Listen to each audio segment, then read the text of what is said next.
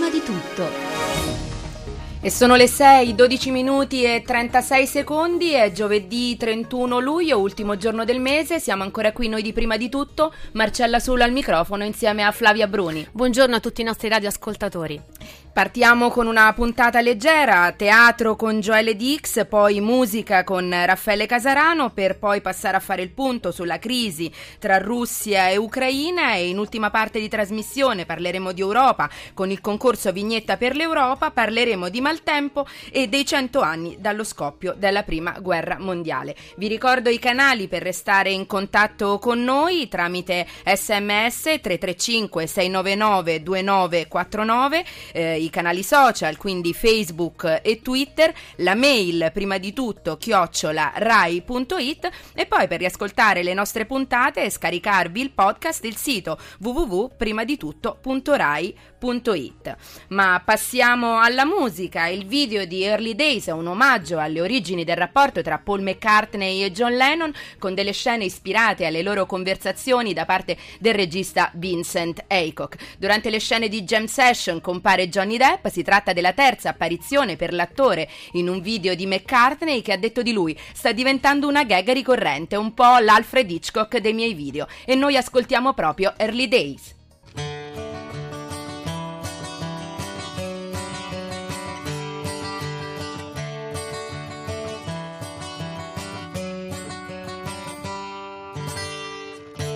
They can't take it from me they try.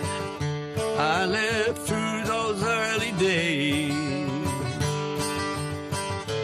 So many times I had to change the pain to laughter just to keep from getting crazy.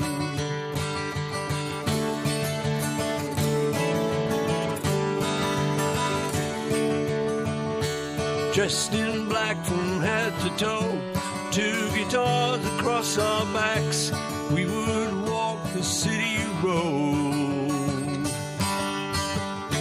seeking someone who would listen to the music that we were writing down at home.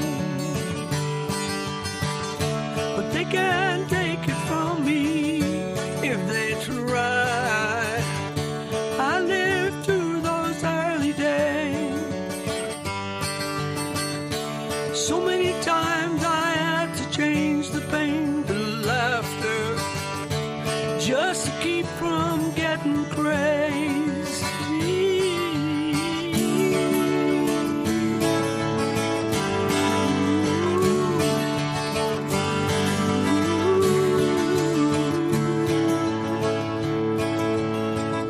A sleek back with Vaseline, like the pictures on the wall of the local record shop. Hearing noises we were destined to remember, will the thrill to never stop.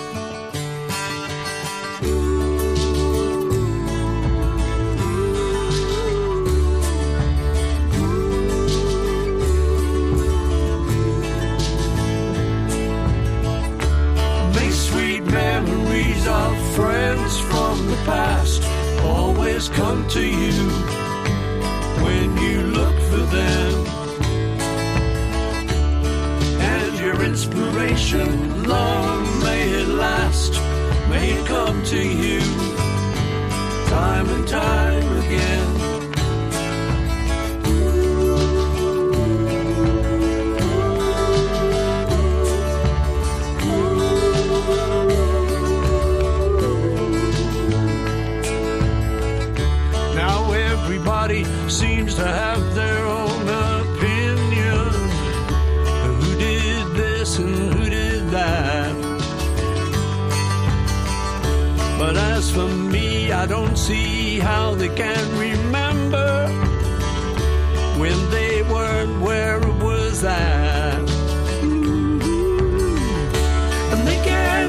can't take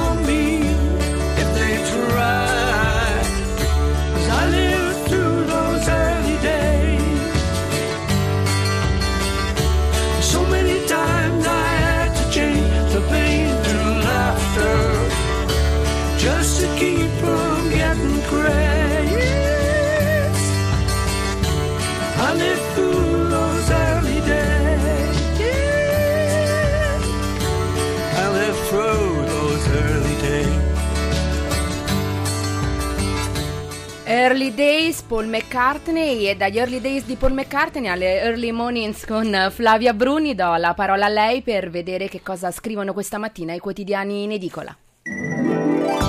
E cominciamo dal quotidiano La Repubblica, l'apertura è politica, spending review, Cottarelli lascerà, scontro con Renzi, l'uomo dei tagli critica, non sono coperte le nuove spese. Il commissario della spending review è pronto a lasciare l'incarico, dunque in un post su Facebook punta il dito contro le nuove spese non coperte che vanificherebbero la possibilità di tagliare le tasse. La goccia che ha fatto traboccare il vaso è l'emendamento votato alla Camera nel decreto di riforma della pubblica amministrazione che consente 4 4.000 pensionamenti nella scuola. A sostituire Cottarelli sarà il consigliere economico del Premier Joran Gugeld. Il retroscena firmato Federico Fubini, la manovra sarà da 16 miliardi. La vediamo meglio nelle pagine interne. Scrive Fubini, il governo dovrebbe essere già al lavoro sull'impianto della prossima legge di stabilità. Matteo Renzi e il ministro dell'economia Piercarlo Padoan devono vararla entro il 15 ottobre e il Premier pensa a una correzione complessiva dei conti da circa 16 miliardi. Non sarà una passeggiata. Il Premier infatti eredita dal suo predecessore lo schema di una finanziaria che prevederebbe 14 miliardi di tagli di spesa sul 2015 e poi almeno altrettanti l'anno dopo, ma ora sta arrivando il momento di indicare dove si intende tagliare e perché, chi dovrà affrontare sacrifici e a favore di chi altri. Torniamo sulla prima pagina, eh, si parla anche della pubblicità sul sito di Grillo, il boom della società di Casaleggio così ha raddoppiato ricavi e utili. Fotonotizia sul Medio Oriente, bombe sulla scuola e sul mercato, ONU e America protestano con Israele. Decine di morti ehm, a Gaza, Netanyahu, il premier israeliano, dice non ci fermiamo. Eh, l'articolo è di Fabio Scuto che ehm, scrive l'odore di Gaza è quello dolciastro del sangue umano mescolato a quello animale, del fetore che sale dall'immondizia cotta dal sole abbandonata nelle strade, delle fognature esplose che formano pantani maleodoranti e fetidi, è l'odore della morte. Il commento di Andrea Bonanni, il silenzio dell'Europa, scrive che ormai sembra quasi un luogo comune dire che di fronte all'eterno massacro che si consuma in Medio Oriente l'Europa è assente, ma non è un luogo comune. Infatti questa analisi la ritroveremo anche sul quotidiano del Corriere della Sera.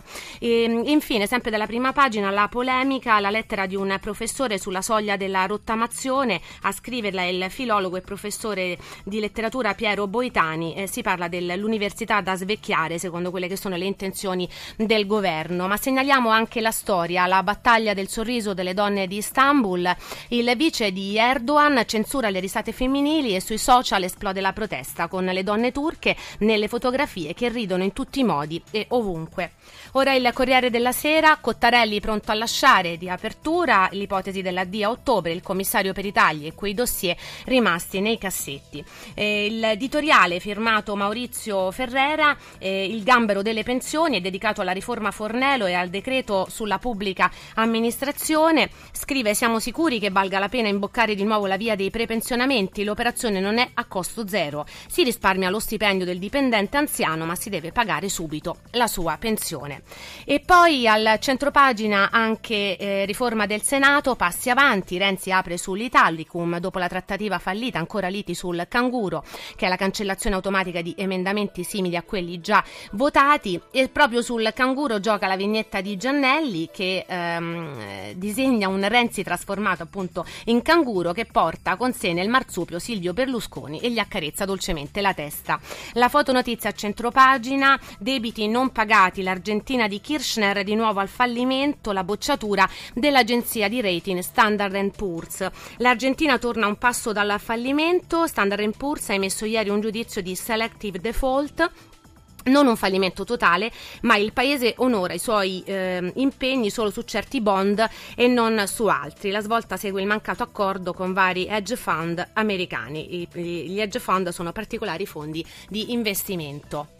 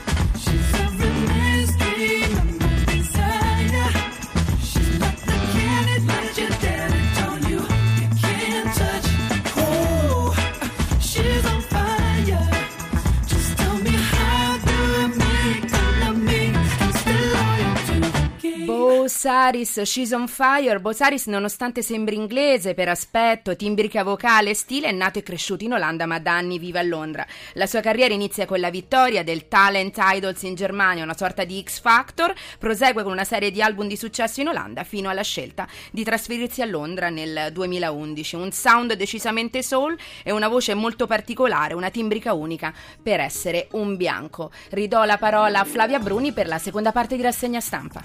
Bene, riprendiamo dal Corriere della Sera, Medio Oriente, strage alla scuola ONU, l'ira di Ban Ki-moon, il segretario generale delle Nazioni Unite, che dice atto ingiustificabile. Israele invece da parte sua risponde costretti a proseguire. Anche qui ritroviamo l'analisi su un'Europa assente, lo sguardo malato di ipocrisia, l'articolo è firmato Pierluigi Battista che scrive l'Europa politica non è capace di dire una parola sensata sulla tragedia di Gaza, ma il vuoto viene riempito dalle star del cinema. Pedro Pedro Almodovar in testa che spacciano via Twitter proclami manichei e dipingono Israele come un covo di assassini efferati dediti a un'insensata strage di bambini. E poi eh, di taglio basso l'intervista al comico Ezio Greggio che dice ho dato una mano al fisco, il presentatore e i 20 milioni pagati alle entrate. Il tapiro eh, dice non lo prenderei. Greggio rievoca con una battuta la sua vicenda con l'agenzia delle entrate per quell'assegno di 20 milioni staccato per evitare una disputa col fisco, secondo quanto ha precisato il suo avvocato Giulia Bongiorno. E poi dice: ehm, Ho sperato fino all'ultimo nel suo arresto, queste sono le parole di Antonio Ricci, eh, voleva rinnovare il cast di Striscia. Ora la prima pagina della stampa che titola sul Senato: La riforma è in discesa, bocciata l'elezione diretta, altri 500 emendamenti tagliati, furia delle opposizioni sul presidente di Palazzo Madama Pietro Grasso. E di taglio alto Gaza, bombe sulla scuola, l'ONU contro Israele è una vergogna, colpito un edificio delle Nazioni Unite, strage al mercato e c'è la testimonianza di Mohamed. Io, bambino e pittore, dipingo zombie e maceri. Il bambino di 13 anni è scampato a Ereid camp- nel campo giochi. E poi l'intervista allo scrittore Ari Shavit eh, che dice gli israeliani in pericolo, questa è una guerra giusta, Hamas sottovalutata. La trattativa eh, Etihad, le nozze nei cieli. L'Italia rassicura Etihad e vede l'accordo più vicino. I soci arrivano a 300 milioni di ricapitalizzazione. Il governo risponde fatto il possibile, più in là non si va. La fotonotizia sulle donne turche, la rivoluzione del sorriso, 300.000 selfie per rispondere al vice premier che aveva consigliato di non ridere in pubblico. E anche oggi si torna a parlare del caso Pertini, quindi lo scambio di embrioni al, al Pertini di Roma. Il pubblico ministero Ministero l'esposto sugli embrioni da, archivia- da archiviare. Si parla dell'esposto fatto dalla donna che pensava di essere la madre biologica dei gemelli. E infine due interviste. L'intervista all'attrice Angelina Jolie. Vi racconto la storia del mio eroe, campione, soldato e benefattore. In Luis Zamperini rivedo un po' la mia vita, anche se lui è riuscito a superare sfide impossibili. Fa riferimento a, a Zamperini che nel 1936 corse i 5.000 metri alle Olimpiadi di Berlino davanti ad Adolf Hitler. E poi c'è un'altra intervista a Urbano Stefano Cairo, il presidente del Torino, che dice no a Tavecchio, ora un commissario. Il, ehm, qui la notizia è sulla presidenza della Federcalcio, la candidatura di Tavecchio dice alla FIGC è diventata troppo controversa, ma il Toro non sosterrà Albertini, l'uomo giusto è Malagò.